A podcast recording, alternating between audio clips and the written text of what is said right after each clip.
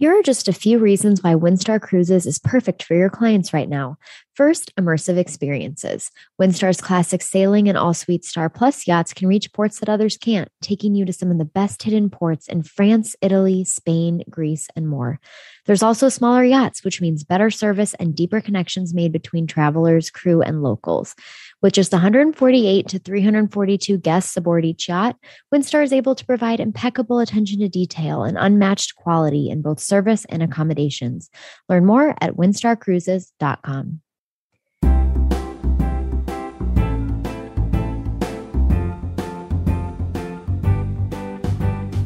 I'm Emma Weissman. And I'm Jamie Beseda. And this is Trade Secrets, a podcast from Travel Weekly and Travel Age West, where travel advisors ask questions and we answer them. Think of us like Dear Abby, but just for travel agents and in podcast form. Every other week, we're here to answer listener questions with the help of travel industry experts. And today, we're talking all about the relationship between travel advisors and suppliers. We've asked Kate Thomas and Heather Christopher to join us in our discussion today. Kate, Heather, please tell us a little bit about yourselves and what you do. Heather, let's start with you. Hey, it's good to be back in the podcasting space. I own Heather Christopher Travel Consulting and recently acquired Be The Travel out of Nashville. I am very much still an active travel advisor and then also managing and assisting 14 other advisors now. And I've been doing this forever. Since 2006, and just happy to be here. Thank you. All right, guys. Thanks for having me here. I'm Kate Thomas.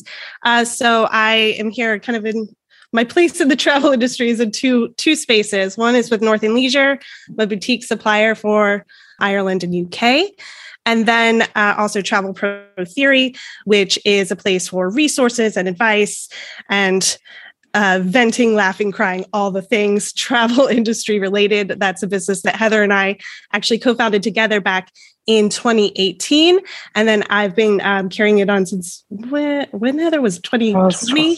I love that. And actually, can you guys get a little bit more in depth into your origin story? Because it's one that I love. And before we hit record, I was telling the pair of them and Jamie that you guys are like the definition of just a successful advisor supplier relationship. But how did that start? What was your meet cute? Was it meet cute? Yeah, your meet cute. Where did this all begin? Well, one time long ago in Woodbridge, Virginia, Katie cold called my agency that I worked for. I spent 10 years in a storefront agency in Northern Virginia, and she cold called us to set up a meeting for her new, I think we called you a tour operator back then, like more so. Yes. And I said, sure. And then Katie came in and we hit it off really, really well. Like her and I still remember you sitting back because I was at like my boss's desk. I'd like moved back to her desk then because I was like the quote unquote manager of the office. And she just like clearly impressed me and blew me away with all her knowledge. And then Katie, you helped me sell that.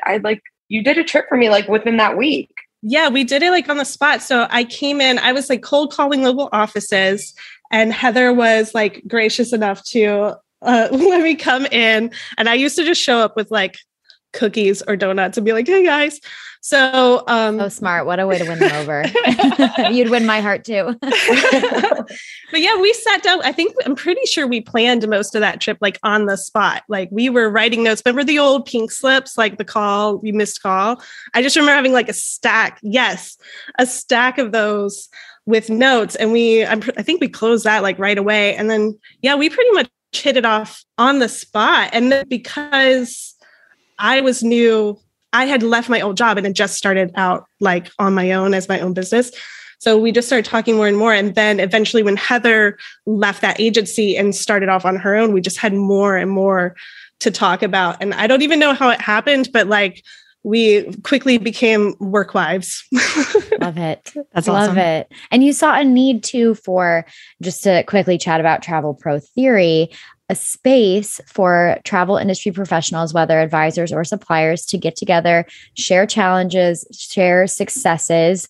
And it's been an amazing space for people. And I highly recommend everyone who's listening to go check out Travel Pro Theory on Instagram. And, you know, we'll say a little bit later on in the episode where else you can connect with Kate and Heather.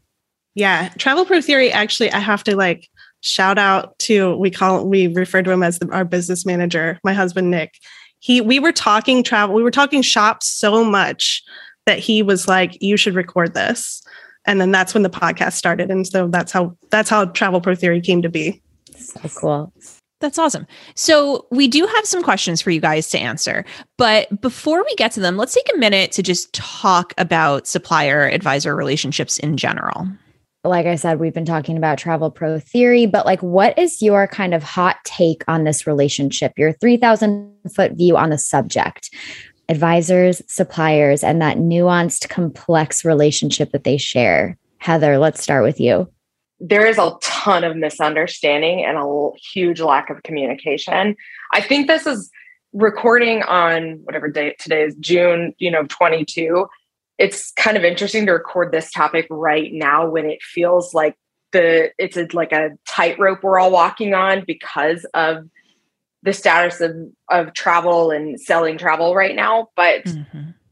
There is just such a huge misunderstanding. And Katie and I, going back to Travel Pro Theory, the reason that came about was because we recognize the need for these conversations to occur. The industry is very secretive, especially on the supplier side for whatever reason.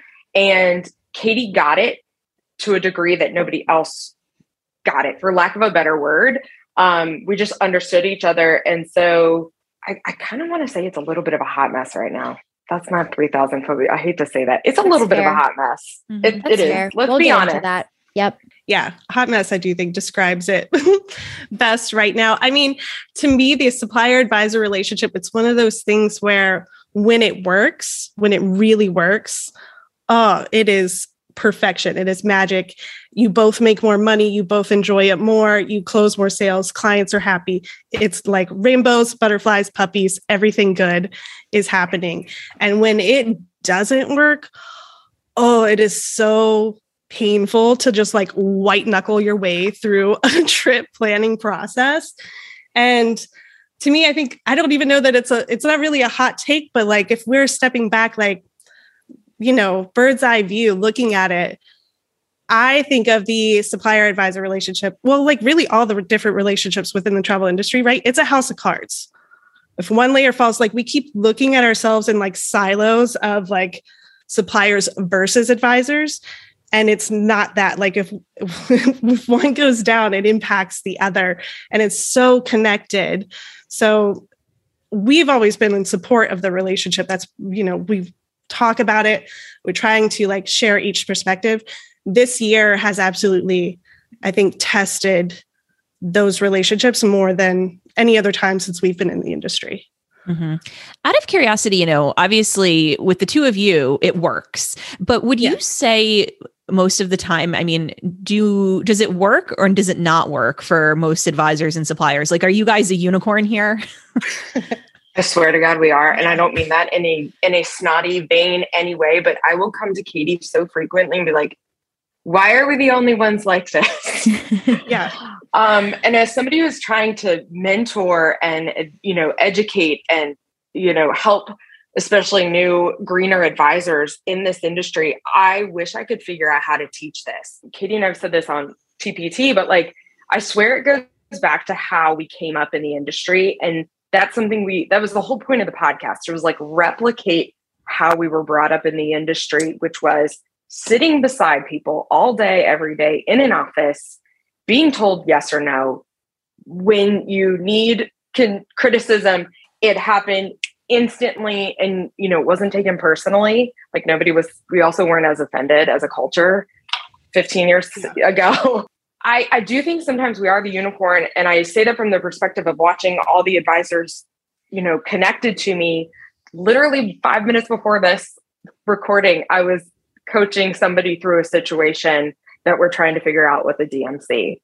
And I don't know. So I would, Jamie, to answer your question, I would say that it's probably 60, 40, 60% not working, 40% working. Yeah. Yeah. I would agree. If not higher, I feel like I'm trying to be nice.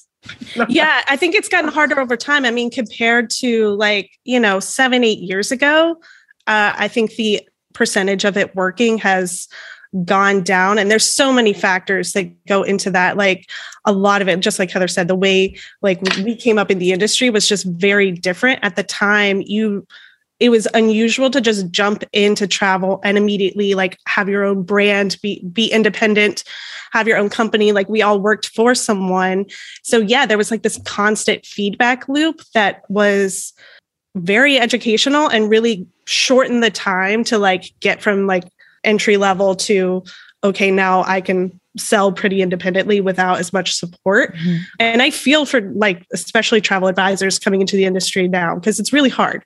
It's a lot of people are self-sourcing their education, but it does allow for, it's harder to exchange criticism, for lack of a better word. Whereas I think with Heather and I, it could be we can quickly break down, even in our, whether it's we're talking about separate situations, in my business or in her business or stuff we've worked on together, be hey, post-mortem, this worked, this didn't work. Now we know for next time. And there's no hard feelings. We grow. Every trip we do together, we improve and grow from it. Mm-hmm. Yeah, absolutely. And Kate, something you just said is a really good segue into our first listener story. We actually had a voicemail come in that's more of a story, but what's really interesting about it before I play the voicemail is that this travel advisor is new. She's been in the industry for about a year, and she has heard just from her travel advisor network that suppliers sometimes aren't as attentive, or they don't really give advisors the time of day. And that was her perception pretty early on, just that you're going to come up against a brick wall and you're probably not going to have that really great supplier relationship that you two exhibit. So let's hear from her. It's Mary Therese Dinga. She called in with a story of her own. Hi, Emma and Jamie. This is Mary Therese Dinga at Addicted to Travel in Louisville, Kentucky. And as I think about relationships with BDMs, I have a pretty good success story that I'd like to share. I've only been an agent about a year now, and when going through my host agency training, they encourage us to get to know the BDMs, interview them like they're our vendor, and see if we want to work with that individual. But when I talk with other much more experienced agents, many of them say, don't waste your time. BDMs are, most of them aren't going to give you the time of day. So an opportunity came up, and I had a client call me with a trip that was a little too big for me. It was a group on a small luxury ship. They weren't exactly sure what they wanted to do, but they did know when they wanted to go. And so I called one of the BDMs who I was really impressed with in a training session. And amazingly, she answered her phone. On the second ring, she acted like she remembered who I was, but I know she meets hundreds of agents all the time. And she helped me put together an optimal trip for this group. She had her group salesperson call me back within 2 hours with marketing materials and a nice promotion I could share with the client. And then she herself, my BDM, reached out directly to me and offered $200 onboard credit per cabin if I wanted to add it to the package. I was wowed. I appreciated the great service. So my advice is reach out and try and get to know those BDMs, because they are very useful. And so far, I have not been disappointed. Thanks again, Emma and Jamie. Love your show. Bye. So a little bit different than what you two have. It's talking about a BDM in a larger company. Yeah. I mean, I think it's a great story. And I think it's, it's interesting that her perception turned out to be, incorrect in this case. But, I do find it interesting that advisors were telling her that BDMs wouldn't give her the time of the day. Do you find that that's the case? Are attentive BDMs needles in the proverbial haystack?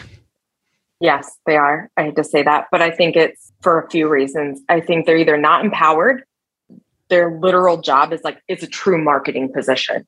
Instead of being a business, their true business development, not support for they need to change the role to business marketing. That's what it is. They're just here to sell a product, right? And so, yes, that I do think they're rare to have someone, but I also would like, I don't think any of us should be shocked just in the sense of like getting humans to show up for humans in general right now is pretty difficult. So I don't think it's just us, you know, in the travel industry. I think that could be said for any industry right now. I don't think what she said is incorrect though. She put the time in to try. And I think that's half the battle. You can't expect something. You can't expect people to read your minds. Tell them what you want. Be specific. Don't expect that it's just going to show up. Now, granted, if you've done A and B and C and that's still not showing up, all right, cool. Maybe you need to find another loop or you need to put your money elsewhere and encourage your clients to do the same. You know, don't let the industry be as secretive as it wants to be. Like I try to have honest conversations with my clients when I'm like, hey, they're not being supportive. Why are we doing this? Let's take our money elsewhere. You know, money talks in that way. So I'm glad she had a positive experience, especially as a new advisor when it's so precarious of like, just making sure she feels supported. So it's good. Yeah. And she came into the industry at a time, you know, like at the beginning of the pandemic when those long wait times, when you were working with like big suppliers was just, everybody was talking about it. And Kate, I want to hear from you because this kind of made me think about an op-ed that you actually wrote for Travel Age West about why advisors are frustrated right now, clients are frustrated right now, but also suppliers. So, I mean, this perception of BDMs not being attentive is an advisor perspective, but as a supplier, what's your frustration on the other side of things? Yeah, as a supplier, like the frustrations that I'm having, and then again, in like background conversations with like supplier, colleague, friends, because we're all kind of seeing the same thing, especially this year, but it's been amplifying over time, is we really, really feel it on that lack of barrier to entry into the industry. So like we were saying earlier, so many advisors starting out having to source their own education and get that experience, which can be hard to do if your experience is based on your own sales. When you walk in, it takes a while to build that book of business up, but you need to start building those relationships right away. So like personally, I've noticed back in 2019, which was my busiest year, you know, until we all know what happened right after that, I was, you know, tracking my numbers. And so I would do like a handful of direct traveler bookings a year, not a lot. The data was skewed definitely more towards advisors, but I can tell you without a doubt, like hard numbers, the amount of communication needed back and forth between an advisor client versus a traveler was significant. It is such a huge time spend. And I think it's important for advisors to remember the reason this relationship exists. It exists to save all of us time and to sell at the end of the day, right? That's what we're all in this business for. So advisors need to be the expert in their clients. Your supplier needs to be expert in the destination and their partners on the ground. And then your partners on the ground need to like actually carry out the service and make it all great and meet those expectations for your clients. And I think where it gets messed up is there's so much overlap that it often feels like what I would view the responsibility of the advisor gets hot potatoed, as I like to say, over to the supplier. They just like to be like, oh yeah, I don't know, this and that. They want multiple options. They want more detail. They want the expectations of what we do for clients has increased over the years. So now we all have these extra touch points, welcome letters, welcome amenities, different points of contact, and far more detail in an itinerary compared to 5 years ago. Mm-hmm. And now those expectations have been transferred over to the supplier. So the time spent is just so high just on the proposals alone. And then you add in that layer of education to the advisor, because maybe you're working with a newer advisor and they haven't booked an FIT before and they don't know what's typical. And you're just spending so much time just educating on little basic stuff that isn't hard necessarily, but it's time consuming. But then the flip side of that is advisors get upset with suppliers when we can't reply quickly enough, but like right. We're buried in so much work. It's like, yes, it would be great if I could pick up the phone on the first ring every time, but also then your proposals would never get done. So right. It's that balance it's really difficult sometimes. So then what would your advice be to advisors, similar to what Mary Therese did, like kind of like do your due diligence and like scope out the scene before you actually pick up the phone and make that call? Yeah, absolutely. I think one common thing that Heather and I hear a lot is advisors that are struggling to source suppliers or DMCs. They don't know who to work with for what. So my advice there is start in the off season and get some of that research done beforehand, before you have a trip request in hand. And then once you do actually have a trip request, take steps to make sure you're saving as much time as possible so that you don't waste each other's time. So that could be anything. It's just like vetting the client out really well, charging a fee so that they're invested in that trip, and then sending your supplier like the right amount of information. I realize that sounds vague. You don't want to be the person that's like, hey, I need 7 nights in Ireland. Can you help? That's useless. But you also don't need to send like, you know, a 4-page novel with their backstory. Just like hit the details, get us what we need so that we can quickly like take it, assess, and put it together and go from there. Mm-hmm. Right. That's great advice for sure. We'll get to some more questions after the break. We're back with more reasons why Windstar Cruises is a great choice for travelers right now. Foodies will look forward to James Beard Foundation cuisine, and award-winning chefs prepare each meals to clients' tastes, incorporating local port-to-plate ingredients to create authentic dishes every day.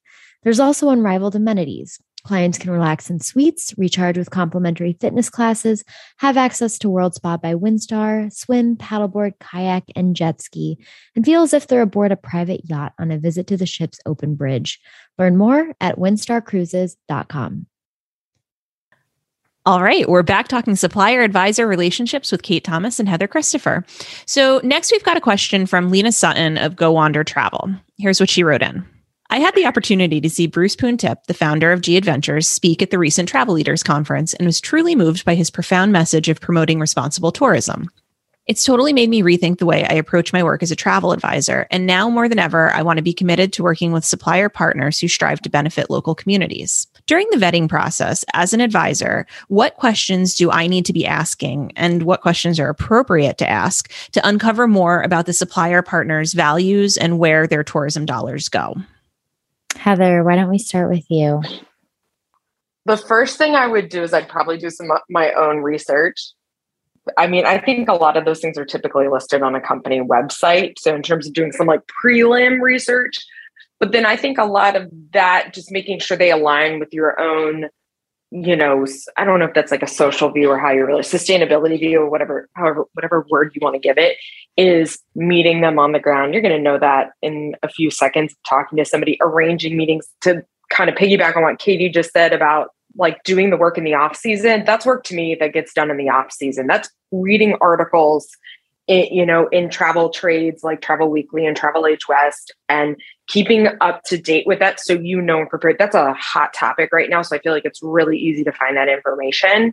I also think that those things come naturally. Like if you make your choices to be, if you're, you know, on Instagram and you're looking for sustainable clothing, guess what else is going to pop up? Sustainable everything. So like make conscious decisions everywhere on the internet so that the internet spies can follow you around and then provide that information to you. You don't have to go look for it then. It'll just show up in your sponsored feed. Absolutely. So. Yeah. Kate, do you have advisors asking you about sustainability?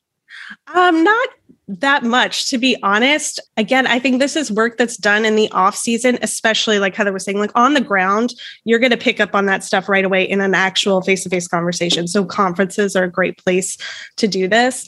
I think unless sustainability or benefiting local communities is absolutely a deal breaker to you or your client, then that would be the time to ask it if you actually have a trip in hand. Do you know what I mean? Because if you're already sending a request, like you're kind of already at the ask. So that research needs to be done ahead of time. I think the good news here is that ultimately, no matter where you book, like some companies obviously are more focused on this than others, but like at the end of the day, whether you use one supplier for this or one supplier for that, like the money is still ending up, like the ground vendors remain the same between all of us that we contract with. And so your tourism dollars are going to people on the ground, and it is ultimately benefiting local communities. So I think there is a little silver lining there that just to give everyone a slight bit of a break, that this doesn't have to be the hill you got to die on to research to the nth degree. Focus on relationships. And if you really want to have a focus on, again, being very local, I would just focus on smaller companies, because smaller companies are doing less volume, which means we can take on something that would be, for lack of a better word, more annoying to work with. And just in terms of the work process itself, like, you know how it is. Somebody can have a great product, but like, I got to call them up and like jump through 10 hoops to get it booked. And a company that's doing like high volume, they just can't do that. They really cannot spend the time spent on that kind of thing. So smaller companies can work with more smaller vendors on the ground. Mm-hmm. Yeah. And one quick note about sustainability. I was listening to a panel yesterday, a travel industry forecast hosted by Asta, who are having their legislative day today. And Matthew Upchurch was on the panel from Virtuoso. I think we all know who he is. And he was talking about sustainability, and people, you know, hear that word and they might think they're not an expert in it.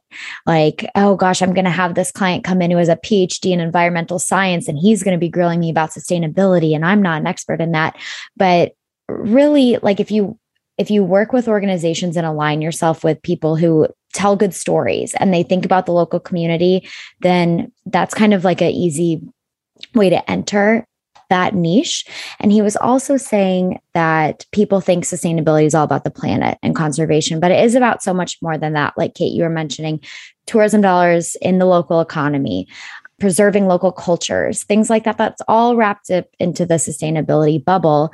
I do want to point everyone to a resource. Tourism Cares is a travel industry nonprofit. They have more than 160 members, and they're all committed to responsible travel. So if you're looking for a place to start researching this, head over to Tourism Cares' website, and we'll link that in the show notes. Mm-hmm. You know, I think in the past couple of years, I mean, sustainability has become such a buzzword that it's almost like lost all meaning. But when you talk about things like working with smaller local companies, Kate, like you had mentioned, I mean, that really does kind of like take the pressure off, like the idea of sustainability. You know what I mean? Yeah, it feels so big. And you're right. It is everywhere now. So it can feel a little like greenwashing, you know, like, oh, I have to buy the natural of the, and then it all looks the same. And suddenly you have 1,000 more choices. So focus on the relationships, right? You want to build a great relationship with your supplier. You want your supplier to have really good relationships to their people directly on the ground. And Heather and I have done this in the past where we've like taken a look at how many people is like one individual trip, how many people directly on the ground is it touching? And it is so many, because you have the hotels, you have all the staff at those hotels, you have the restaurants that they're visiting, the attractions that they're visiting, supporting the staff and families there. There's the driver guide who's picking you up. There's people at the rental car desk. Like, there's, it just supports, tourism in general supports so many jobs. And when people can have jobs and create disposable income, they can do better things with it in the world. So I think we can, like, not that sustainability isn't important. It absolutely is. And you could go to these resources, but again, like, just find a way to do it that isn't like limiting you in such a way that you're like, oh, if it doesn't have these exact labels or accreditations, it won't work. Nice. We have another question. This one comes from Sita Ramanathan, the owner of Curated Greece, a boutique DMC in and for Greece. While Sita is technically a supplier and we usually tackle advisor questions, we're more than happy to answer this one. So here's what she wrote in. I wanted to ask about paying commissions to advisors. We require a commission invoice from advisors or their host agency. Is that common practice from DMCs? Also, we're getting so many questions about final documents from advisors. We as a DMC haven't ever had vouchers. Our suppliers' work is clients and a lead traveler's name. What are advisors expecting from DMCs in terms of final documents? Thanks, and looking forward to learning more here. Kate, I think this one is probably best suited for you. So maybe we'll start with you and then we'll hop on over to Heather. Yeah, for sure. As far as requiring an invoice from advisors to send commission, I think, I mean, it's not uncommon. Heather could probably comment more on that. That's not something like I personally do, because my philosophy on this and what I would advise all suppliers who work with the US travel agent market is anywhere you can take away a layer of friction in paying advisors, do it. Absolutely. Being late on commission or adding steps, anything that's messing with getting commission to the advisor that sent you that sale is the quickest way to lose trust. And that's the opposite of what we're trying to do. So unless it's absolutely necessary because of your system or whatever, keep it so simple. Like just reach out, be like, hey, what's the best way to send you commission? Or you could give them options if there's only certain ways you can set and be like, hey, do you want PayPal? Do you want wire transfer or whatever it is? And just get the details, send the money, make it easy. So for vouchers, I would say vouchers and full docs to me are more old school. People do still ask for it. Like back when I first started in the industry, that was common practice just to have like an individual doc for every single thing. And even when I started left my old job, started my business, I did that too, just because I was like habit. And then I quickly was like, this is not serving a purpose to me or to the end clients. Like no one wants to print all of this. No one wants to read through everything. So what I personally do and what I would encourage other suppliers to do is just like, again, where can you remove a layer of friction? The less papers you have, the less there is room for error. So just send those confirmation numbers, give the contact details of any drivers, instructions for any tours, and only send a voucher if it's something they actually need to print or show on their phone or have on hand. Just makes it easier because then it calls attention to that like one ticket, two tickets, whatever you have. And as far as advisors that are expecting those docs, I think that's just a simple communication, managing expectations. When they ask, just be like, hey, just so you know, this is how I do things. I like to collaborate on your itinerary builder. So if you're using Travify or Access, let me get in there and add those in, or I'll send these in an email to you so that you can add it into your format. I think that's the way to go. It's easier. It's going to save you time and it saves advisors time. Yeah. And have that conversation at the get-go soon as they reach out. Mm-hmm. Great. Thank you. Heather, how about you? What do you have for Sita?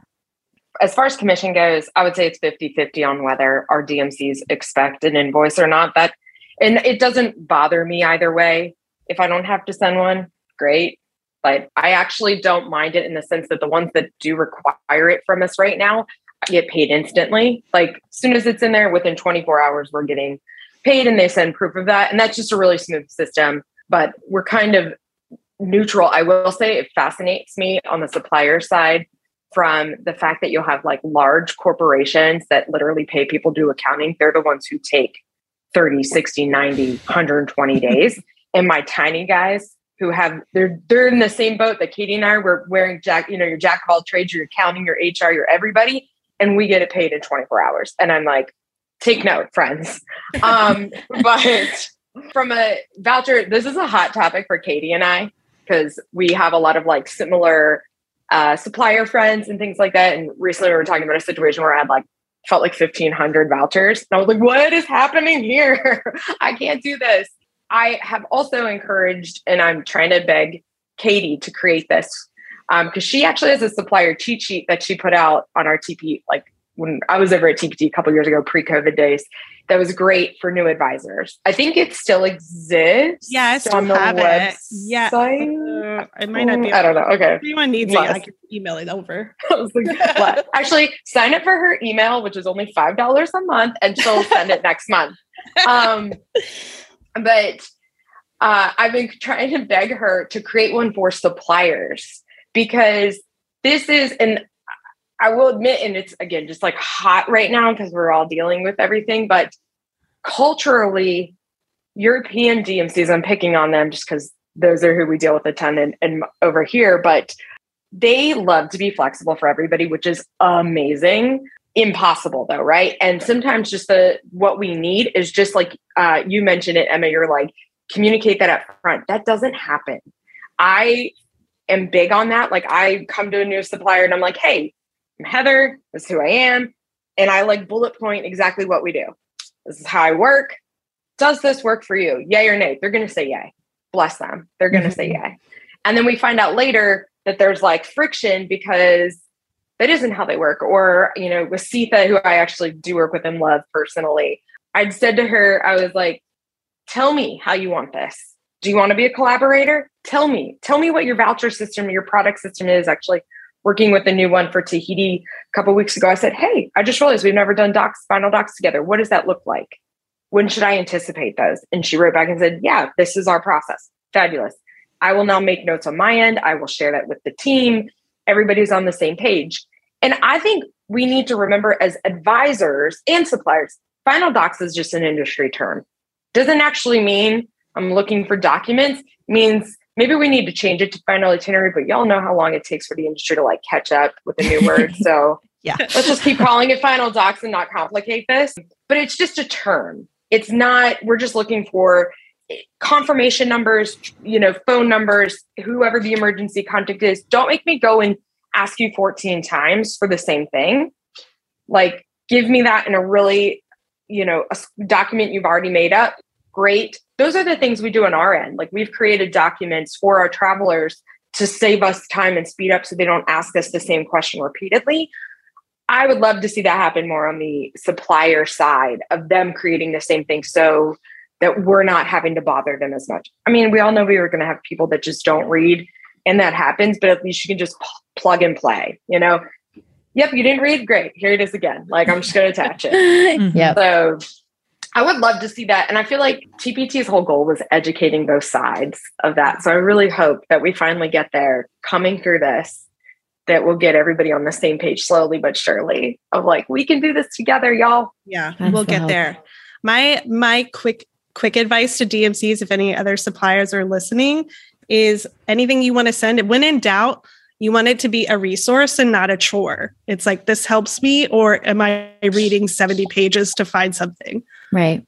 Mm-hmm. That's a really good distinction. Because like you said, Heather, like some people don't read, and I'm the type of person who I will read what's necessary and what's important. But if I am given a 70-page document, I'm going to skim it first. Yes. I'm just going to look for what I need to know.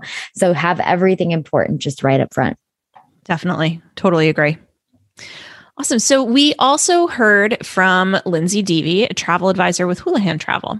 This question also kind of touches on vetting supplier partners. So Lindsay is curious about qualifying questions that are helpful and important for suppliers to know, aside from the obvious / typical client details, you know, like budget, date, number of travelers. So what is helpful and what's not helpful also? Katie, you got to bring back that supplier document. It's time. I know. Yeah. Yeah. I'll bust out it. $99. Bust out the supplier cheat sheet. Yeah. Because it was designed for exactly this, and mainly so that I could save myself time. Like, this is what I need. But the short version of this, I would say, split this out in your mind into two buckets, right? One is the basics you got to get: dates, number of rooms, travelers, budget. That stuff. That's the stuff you need to get a good quote, an accurate quote. The other part that you need is their priorities. Really, that's it. When you're in a consult, yes, you're getting to know them, you're building rapport. You don't need they'll probably give you a laundry list. That's fine. Get to like their top three. What is it that you want to do before you come home? Because what you're getting is like their list of what you hit. Like, if I tick these boxes, you're going to say yes to this trip. That's what you're getting. So as a supplier, that's what I want. Hit it in bullet points, keep it quick. And I want to like make sure I'm saying this, because in the past on TPT, like I've been on the record being like, no, send us more information. It is. And everyone has gratefully, they've listened. And now it's gone too far. I retract what I said earlier. I retract. Like, not that I don't want to know more about your clients and all of their hopes and dreams, but like, help me get there faster. The same way as an advisor, you don't want to read through 70 docs. I don't want to read through extra information. I want to know like, okay, this is what I need to like put together the pricing and check availability and get this accurate. And this is the things that if I pulled this off, this is it. This is the trip. They're going to say yes. And the closer you hit that on the first try, the higher your sales close rate is going to go. Every time you have to go back and do revisions, it erodes that a little bit. So you really want to try and hit that on that first ask, that initial request. Mm-hmm. That's great advice. Well, that about wraps our episode today. Heather, Kate, thank you so much for joining us. Where can our listeners find you? All right, guys. Thanks for having us. You can find me on Instagram @North and Leisure or @Travel Pro Theory. And at Travel Pro Theory, as Heather mentioned earlier, I've turned all of that content into a bi-monthly email called The Digest. So you can try your first month out for $1. It's $5 a month after that. And it's how-tos, advice, templates as they apply. The first month was going over budgets. Now I'm in a whole supplier series. So if you have any questions about that, you can hit me up. But yeah, Instagram is always the quickest way to find me and get me. Thank you for having me also. It was so fun to do this again. And you can find me at Heather Christopher Travel and Be The Travel. And, you know, for $5 a month, that's like one Starbucks coffee tall size now. So just give up one coffee a month and you've got all of those great resources from Travel Pro Theory. Highly recommend. So thanks so much, Heather and Kate. It really has been a pleasure having you on the show. And thanks to everyone for listening in as well. And for those of you who submitted questions, please review, rate, and subscribe to Trade Secrets. You can find us wherever you listen to your podcasts. And if you've got a question, we'd love to answer it. Call our Trade Secrets hotline at 201-902-2098 and leave us a voicemail with your question. You can also email us at tradesecrets@travelweekly.com. Our theme song is Sock Hop by Kevin MacLeod. And again, if you'd like to get in touch, we'd love to hear from you.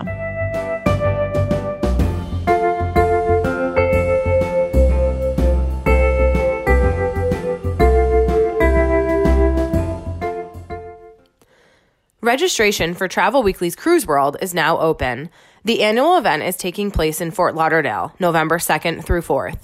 Travel advisors can participate in supplier training sessions, hear from industry leadership, learn from their peers, walk the exhibitor showcase floor, and tour some of the newest ships on the water. To register and to learn about Cruise World's unique semi-hosted star program, visit cruiseworldshow.com.